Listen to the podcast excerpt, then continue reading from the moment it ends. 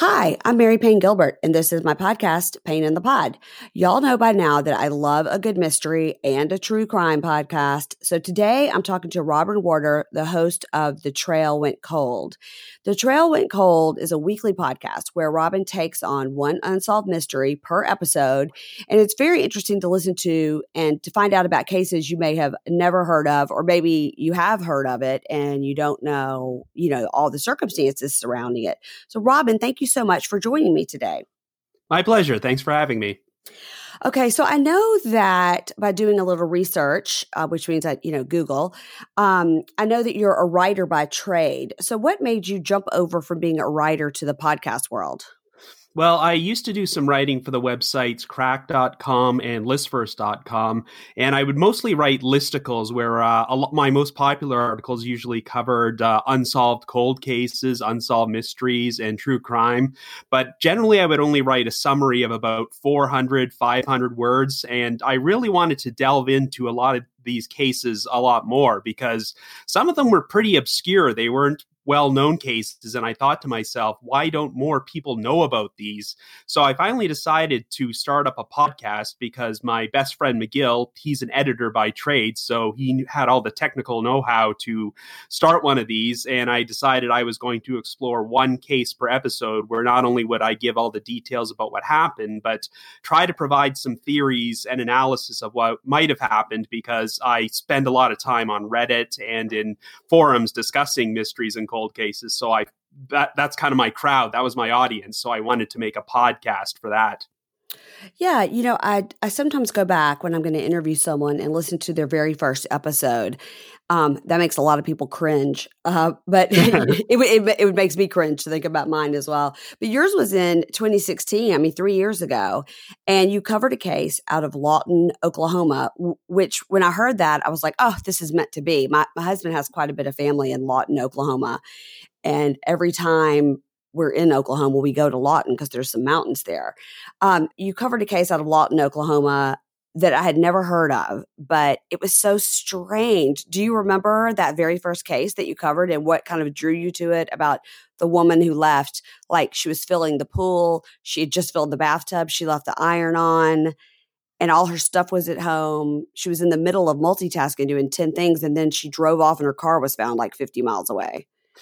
Yes, it's about the death of a woman named Aileen Conway, which happened way back in 1986. And the reason I was so drawn to it is because it was featured on the TV show Unsolved Mysteries. And it aired about 30 years ago, but and I watched it when I was a kid, but it always stuck in my mind because uh, no matter how hard you try to think up a theory, a concrete theory about what might have happened to her, uh, you can't because the pieces just don't fit together. Because uh, there's you wonder if she got into an accident. What was she doing going out into this deserted country road that she had never been to before? And why did she leave the house in disarray with like the garden hose running and the phone off the hook and the bathtub filled with water? But uh, if it was a murder, then who could have been responsible? And and you look at the evidence at the crime scene, and it looks like it's arson that someone deliberately set the car on fire. But what could the motive could have been? Because this is uh, like an ordinary housewife who didn't seem to have any enemies. And if it was a burglary gone wrong, why would they go to the trouble of taking her all the way out into the middle of nowhere to set the car on fire in broad daylight in the middle of the morning? Uh, the reason it stuck with me is uh, I was a huge fan of the TV show Unsolved Mysteries, and back when I started the podcast in 2016, you couldn't watch the the original episodes anywhere. Like anytime someone would want to upload them to YouTube, they'd get pulled immediately. But just in early 2017, they finally uploaded the all the episodes onto Amazon Prime, and you can now watch them on YouTube. And the Aileen Conway episode is on the very first episode hosted by Robert Stack. So people will watch that and they'll want to find out more information about the case, and that will help them find my podcast. Okay.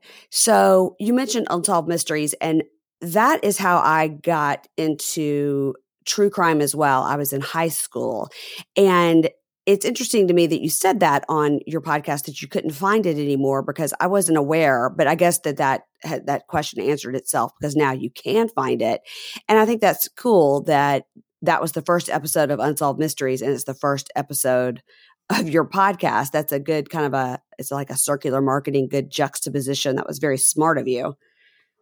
Uh, it's true because a lot of the unsolved mystery segments that cover these cases, they often don't give the full story. Like they can only fit so much into a 10 to 15 minute segment. But my aim was to take a lot of cases that were on that show, do as much research as possible, and give a more well rounded uh, accounting of the case. So sometimes people will watch the episode of Unsolved Mysteries and they want to find more information, and then they'll find the trail went cold, and then they'll hear a lot more information about these cases. Yes, that's right. You do offer quite a bit more information. But I mean, who knew they had unsolved mysteries in Canada? Oh, we did. Yeah, it was pretty popular here. um, so you've been doing podcasts for three years now, and I mean, in the podcast world, that's you know that's a long time. So, how has the podcast world changed since you first started?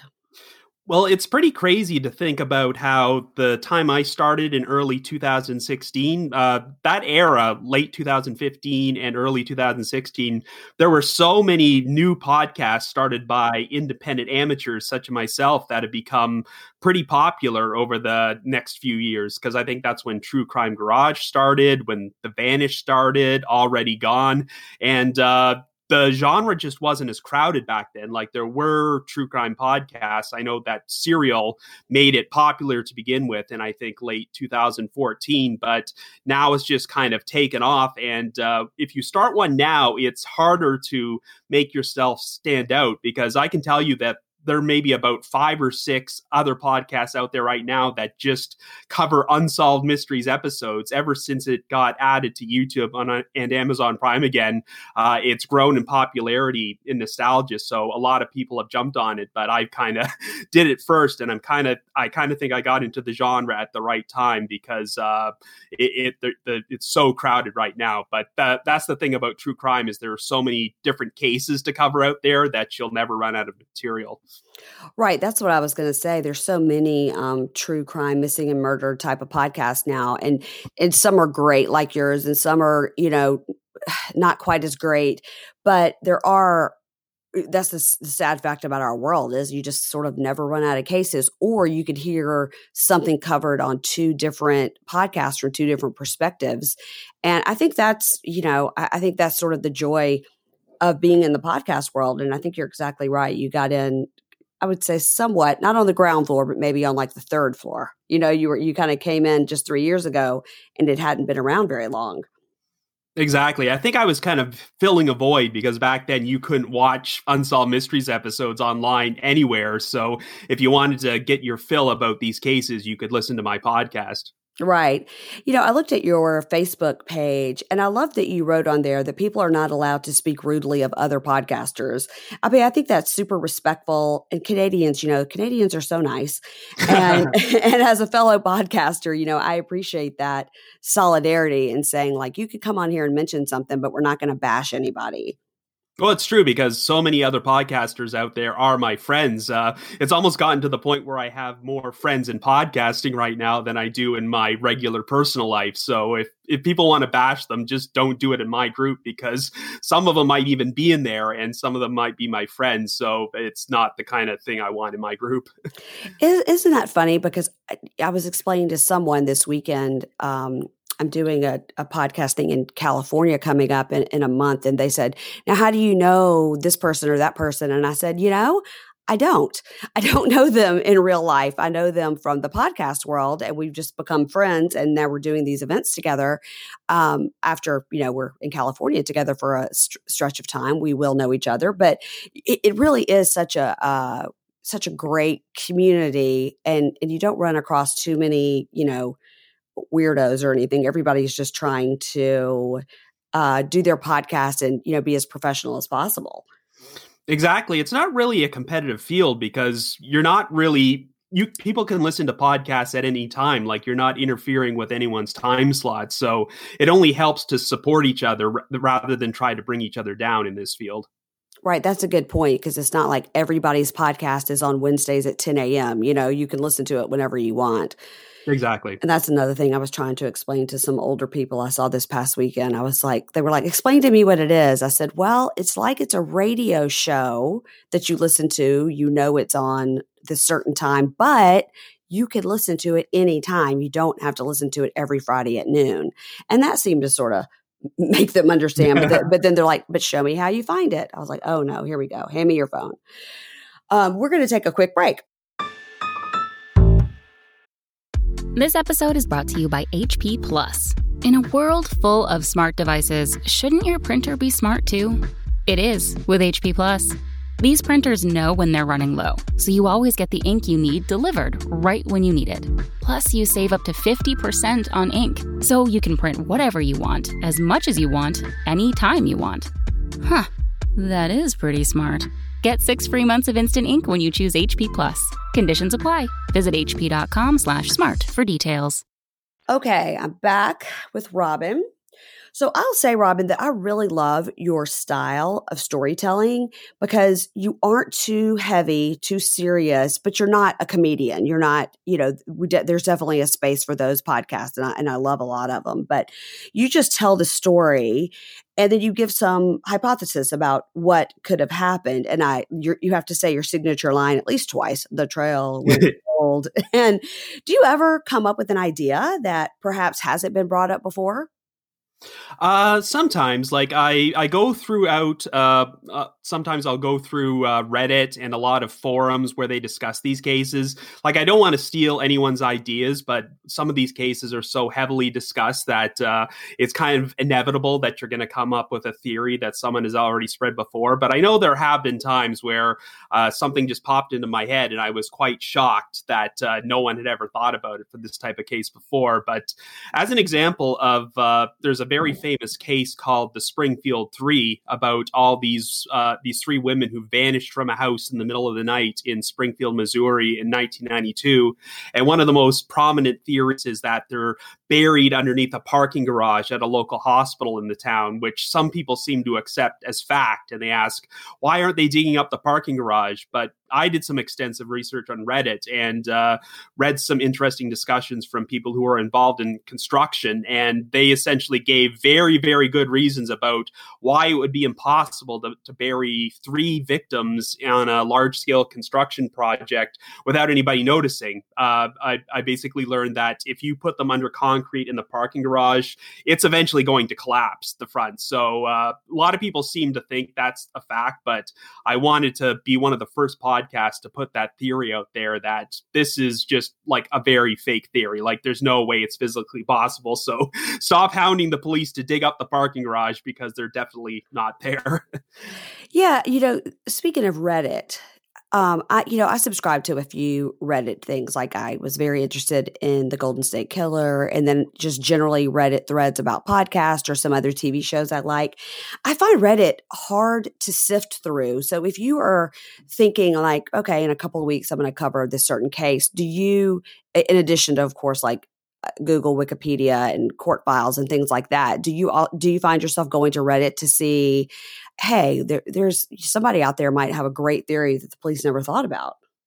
Yeah, it's true. Uh, I I'm always plugging at the end of my show a subreddit called the Unresolved Mystery subreddit, which talks about cold cases and i often find out about a lot of cold cases that i had never heard of before but i read them and i'm like this would be a great episode of a podcast like why hasn't anybody covered this before and i'll often find theories about cases I am familiar with, which I had never even thought of before. So it, it's a very useful resource, I find. And as far as Reddit goes, I do feel the unresolved mystery subreddit is one of the most civil ones out there. Uh, it, there's like a lack of toxic or toxicity or however the word goes or uh, are arguing and stuff like people are pretty kind to each other for the most part. And every week when i release a podcast episode i try to write a thread about the case. So uh, i can discuss it with listeners and they usually do generate a lot of discussion. And sometimes they'll even come up with theories that i never even thought of. And i almost think to myself man i wish i could go back and edit my episode and throw that in there because i never thought of that before. But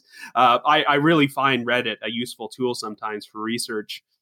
Okay, that's really cool. I'm gonna I'm gonna check that out. I think with with Reddit, it's for me. I have to just really learn how to use it better because it it really is like in my mind like taking me back to the old school message board kind of idea where it's not so like user friendly to look at So, I, if, but I, if I have something specific to go to like this, unresolved mysteries, then I will do that. All right, I'm going to do that, and then I can um I can promote this podcast on there. Yes. Um, so, do you know of any cases that you've covered that have been solved since you put your podcast out? Because you have over 100 episodes.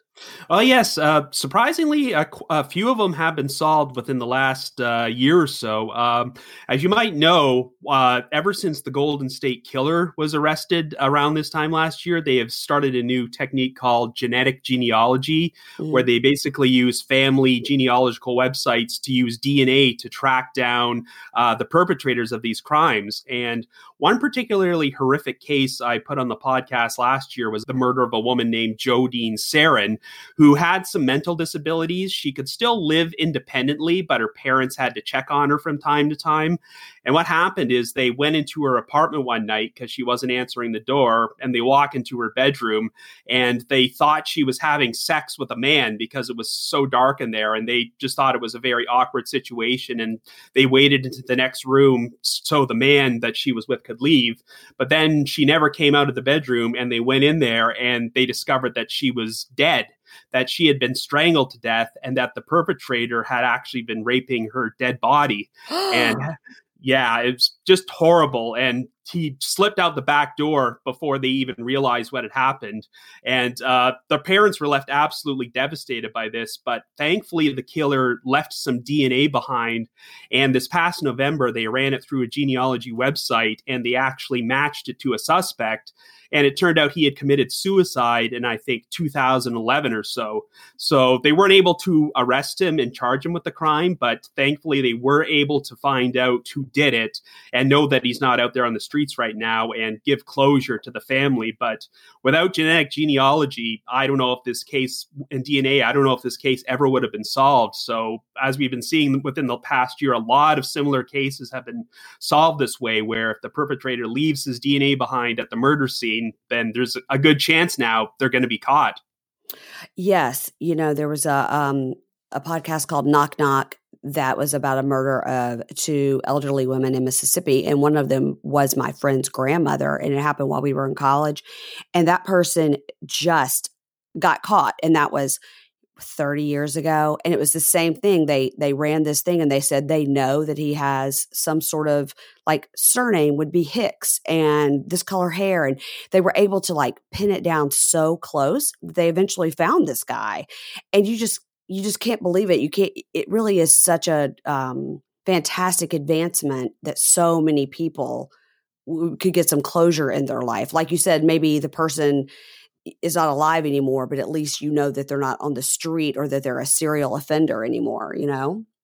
Exactly. And I think that a lot of criminals out there right now are sweating because they know they left DNA behind 30, 40 years ago and thought they'd get away with it. But they probably have this feeling that the walls are closing in and that they will eventually get a DNA match and lead to them. And I'm seeing more and more cases of people who are like 70, 80 years old. They're getting arrested. So, and they, they're going to have to deal with the consequences before they leave this earth. So it's becomes kind of a god the true crime community. Yes, yes. I think you said godsend. You cut out there for a second, but that's what I think you said. Um, did you ever cover like the Golden State Killer or the Zodiac Killer? Do you ever co- cover any serial killers like that on your podcast? Usually, no. Uh, I usually just do individual cases. Uh, there are some where someone has been murdered and, and then they found the killer's DNA at another crime. So it becomes apparent that the these separate people were killed by the same person. Uh, I generally do stay away from the more well known cases like the Zodiac and the Golden State Killer because they're so well known and there's so many other podcasts that have done them uh, way more thoroughly. I know the podcast Criminology has done separate seasons about the Zodiac and the Golden State Killer and done them about as thoroughly as they can be done. So I, I still try to focus on the more lesser known ones. Right. Do you have any of those lesser known ones that just stick out with you or just gnaw at you still? Oh, yes. Um, one that uh, actually I did very recently was about the death of a young man named Ricky Hochstetler in Manitowoc County, Wisconsin. And that place has become very infamous because that's where Making a Murderer took place. Yes. Uh, where Stephen, er, Steven Avery was convicted of the murder of Teresa Halbach, and there's so much controversy surrounding it.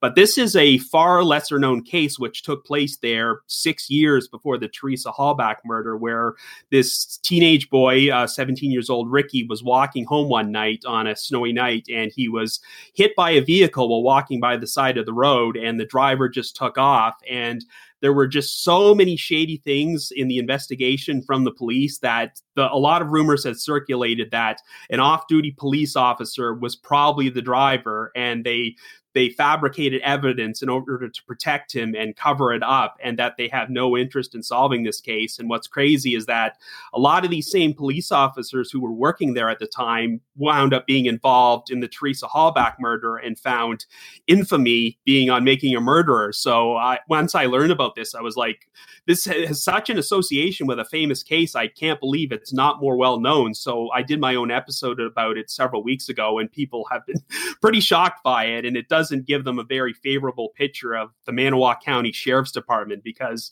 to have so many controversial cases in such a short amount of time does not reflect well on them. No, it sure doesn't. I, I listened to that episode, and right when you right when you say Manitowoc County, Wisconsin, you uh, the first. I mean, for, for those of us who listen to a lot of it, the first thing you think of is, oh gosh, well, this is not a great uh, police department going on there. Okay, we're going to take a quick break. Support for this podcast comes from Invent Together. According to studies, less than 13% of all inventors who hold a U.S. patent are women. Black and Hispanic college graduates patent at half the rate of their white counterparts. But we can fix that by increasing participation in innovation and patenting by underrepresented groups.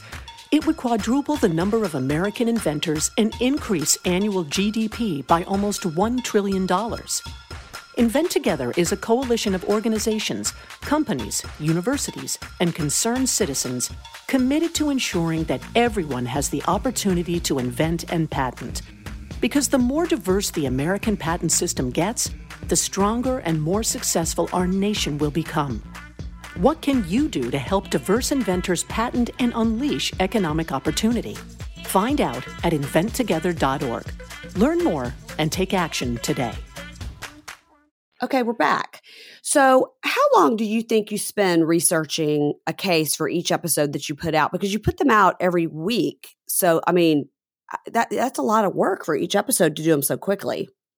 Yeah, it kind of depends on how well I know the case. Uh, like as an example, the Ricky Hochstetler uh, uh, case, I didn't find out about until a couple months ago. So I pretty much had to start from scratch to do all the research. So it took me longer than normal to put it together. But for a case I'm very familiar with, say one that was on Unsolved Mysteries, like several years ago where I've watched the segment several times and studied the case uh, for years. I can put those together relatively quickly. And that's kind of how I organize my schedule, where maybe I'll do one week of a case that I'm new to and don't have a lot of knowledge about, and then follow it up with what I call I don't know if I'd call it an easy case, but one where I won't have to do as much research because it's already in my head because I know it so well. Right. But like the the Aileen Conway uh, debut episode, like I was able to put that together relatively quickly because I'd watched it in Unsolved Mystery so many times. So uh, I kind of have a system in my head that allows me to pace myself and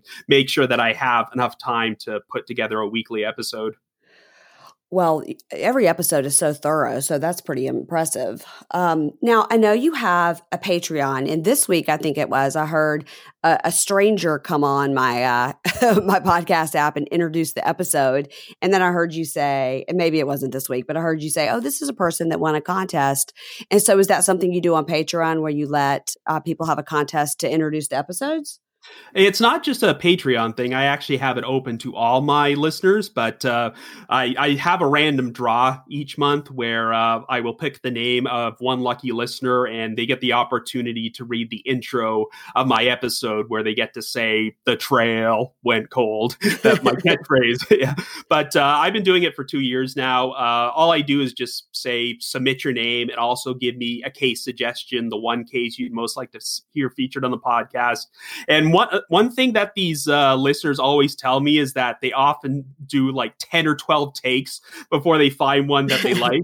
and then they say to me, "How do you do this every week?" Like I I just hate hearing the sound of my own voice, but you have to do this like every single week. I don't know. It gives me a whole new appreciations for podcasters once they've tried to do it themselves. Yes, I try to tell people all the time that, you know, yes, podcasting is sort of, you know, as I am right now sitting in my uh, air quotes home studio.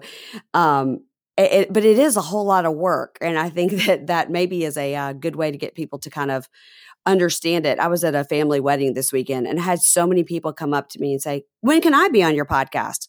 And I said, Well, do you have a podcast yourself? no. I said, Well, I interview podcasters. Like, oh, you know, they're offended. Um, oh. I'm like, no, you can't you cannot come on. You can't sit with us. Now, what what is different? Tell me though about your Patreon. What's different about your uh, Patreon versus um, you know, the regular podcast world? Uh, I actually offer bonus episodes. So, in addition to our weekly episodes, you will get one bonus episode per month about a case that uh, uh, not available to our regular listeners. And I often do unsolved mysteries cases, ones that were featured on the TV show. Uh, a lot of them are their final appeal segments, ones where about people who were sent to prison for a crime, but there's still some doubt about whether they were actually guilty or not. So, because technically they're solved, there are just some unanswered questions about them. But uh, last month, I actually instituted a new uh, feature where I would do my own audio commentary track over an episode of Unsolved Mysteries, where you would download the audio file, then go to YouTube to watch the original episode, and then uh, listen to my commentary track over it, where I give my own thoughts and opinions and also some trivia and facts about the show. Uh, so that's an exclusive for my patrons. Okay, I think that you need to reboot Unsolved Mysteries and you need to be the host. Yes. Well, did you hear that they are rebooting it on Netflix uh, later this year? I hmm. did hear that, and I wasn't I wasn't sure if it was Netflix or what. But now that I'm realizing you're such an expert, you t- tell me what you know about it. Uh, they they haven't really they've been pretty secretive about the details. I think they're going to release 12 or 13 episodes, but they they haven't announced who the new host is going to be. So people literally actually tweeted my name to Netflix on Twitter saying hire Robin Warder as the host. Uh, I don't think that's going to happen, but some of my listeners are hoping it does. Okay, I'm going to join in and I'm going to tweet them as well because okay. because I think that you seem to like really. I mean, I know a lot about shows like the Brady Bunch or you know things yeah. like that, but you seem to really know a lot about unsolved mysteries, and you know, you, at least they could put you on as like a associate producer. Oh, something. Yeah I'd, yeah I'd, be willing to write and research for them if need be. But if they want me to host, I'll go buy my own trench coat, just like Robert Stack. and the hat, and the hat. Yeah, that, exactly. Oh, that's awesome. Now, at the end of my uh, podcast, I ask what podcast you listen to if you get a chance. I know that this podcasting is is busy work, but when you get a chance to listen to podcasts, what do you listen to? I mostly uh, listen to true crime ones. Uh, one that I want to mention because it hasn't gotten a lot of publicity is a podcast called Blood and Truth uh, which I'm fond of because it covered a case I did on the podcast three years ago about the controversial conviction of a man named Tommy Zeigler. Uh, it took place on Christmas Eve in 1975, where four people, including his wife and his in laws, were murdered at his furniture store, and he was found with a gunshot wound. But then the police said that he committed the murders himself and shot himself to fake uh, an attack and he wound up being sentenced to death. But here we are, uh, 43 years later, and he's still on death row because the case is so controversial and so convoluted that they don't want to go through the execution. So he's been there all that time. He's 73 years old now. And when I did my episode uh, three years ago, I consulted with his defense investigator who's trying to get him out of uh, prison off a of death row. And she didn't even know what a podcast was back then. But now, uh, this Blood and Truth podcast has been produced that exclusively focuses on this case. It's about eight episodes long, and a reporter for the Tampa Bay Times named uh, Leonora LaPeter Anton is the one who put it together because she has done her own research and interviews and investigation of the case. Because back when I did it, I kept thinking to myself, this story is so complicated that it needs its own long form serial style podcast devoted to the case. So I was so happy to see uh, one come about about it uh, called Blood and Truth because this is a case that needs so many episodes to dissect. Once you listen to this episode and learn about the case, your head is going to explode trying to figure out what happened. Oh, okay. Blood and Truth. Okay. Well, that sounds like something I would really be into. And it's it's a long form podcast. Yes, uh, it's kind of like Serial, where each episode is devoted to a certain aspect of the case. Oh, okay. All right. Well, that's on my list now. That that'll give me something to do tomorrow. So, uh, what else do you listen to? Uh, I also wanted to give a shout out to another fellow Canadian of mine, uh, Kristi Lee, who hosts Canadian True Crime. Uh-huh. Uh, she's at, ironically, she's from Australia. She moved to Canada several years ago and decided to start a uh, a podcast devoted to criminal cases uh, that exclusively took place in Canada. Because a lot of people like to joke that you Canadians are so nice. Do you even have crime in Canada? And I'm like, yes, we've had some pretty uh, terrible ones. And uh, she started hers, I think, in early 2017, and within a few months, she shot up to the Canadian iTunes charts and made it to number two overall, wow. and is now one of the most successful podcasts in all of Canada. And uh, we're we're good friends, and we're actually going to be doing a live show together in Chicago in July at an event called the True Crime Podcast Festival, where it's going to be exclusively a meetup for podcasters and their fans, where you can go and meet your favorite podcasters. And some of them are going to be doing shows, and Kristi and I are going to be doing one where we talk about some Canadian cases. And uh, yeah, her podcast is excellent. Definitely check it out. Oh, yes. I've heard about that festival, True Crime Podcast Festival. Okay, Canadian True Crime. I'll check that out. This That is true about Canadians. Every time I talk to a Canadian, I think these Canadians are the nicest people. Um, but you do have some amazing podcasts. Uh, Canada puts out some some great podcasts. The CBC alone just puts out so many good ones. So you should be proud of your uh, true crime podcast heritage there in Canada. Yeah, we definitely have a lot of excellent ones. I know uh, someone knows something and missing and murdered. Some ex some excellent uh, ones about the murdered, uh, missing and murdered Indigenous women in Canada, which is a big issue here. So I'm glad it, that issue is getting attention on podcasts. Yes, and um, I interviewed Josh Bloch, who did Uncover Escaping NXIVM from the CBC. Oh yes, that's a good one too. That's a good one too. We could go on and on. Um, do you mm-hmm. have any other recommendations for me? Um, also, I guess you don't need a recommendation because I heard you had her on as a guest, but right before me. But uh, Nina Innsted, who did Already. Be Gone and Don't Talk to Strangers. Um, she's uh, one of those amazing podcasts. She's one of my best friends in podcasting, and I've known her for a long time. And uh, Already Gone is great, but Don't Talk to Strangers is her passion project because it's about the Oakland County child killer, which she grew up listening to from growing up in Michigan. And right. this is kind of a labor of love for her. And I highly recommend everyone check that one out. Yes, I agree. I, I did talk to her. Her voice is so soothing, don't you think? Oh, definitely. Yes. One of the best voices in podcasting. Yes. I told her she should just get, go right into like voiceover work. You know, she could uh, read things on the phone to you and you would be interested because it's so calming. Now, tell people where they can find out more about you and also the trail went cold. Uh, we have a website at trailwentcold.com that has all our episodes there. Uh, we have a Facebook page and also a Facebook discussion group, like Mary Payne mentioned, where we're all very nice to each other there. yes. And I'm also on uh, Twitter on the under the hashtag Robin underscore uh, Warder. And uh, you can also find me a lot on the Unresolved Mystery subreddit because usually when I release an episode about a case, I do a write up about that case there every week. So you can chat with me on Reddit as well. Yes, and you have uh, rekindled my interest in Reddit, and I'm gonna I'm gonna do my best to go into it and try to wade through it. But since you told me about the unresolved mysteries Reddit, that's going to be where I'm going to start. Excellent. Okay, perfect. Well, thank you so much for joining me today, and I would highly recommend everybody go and take a listen to The Trail Went Cold and Robin. Great. Thank you very much for having me. Okay, thanks.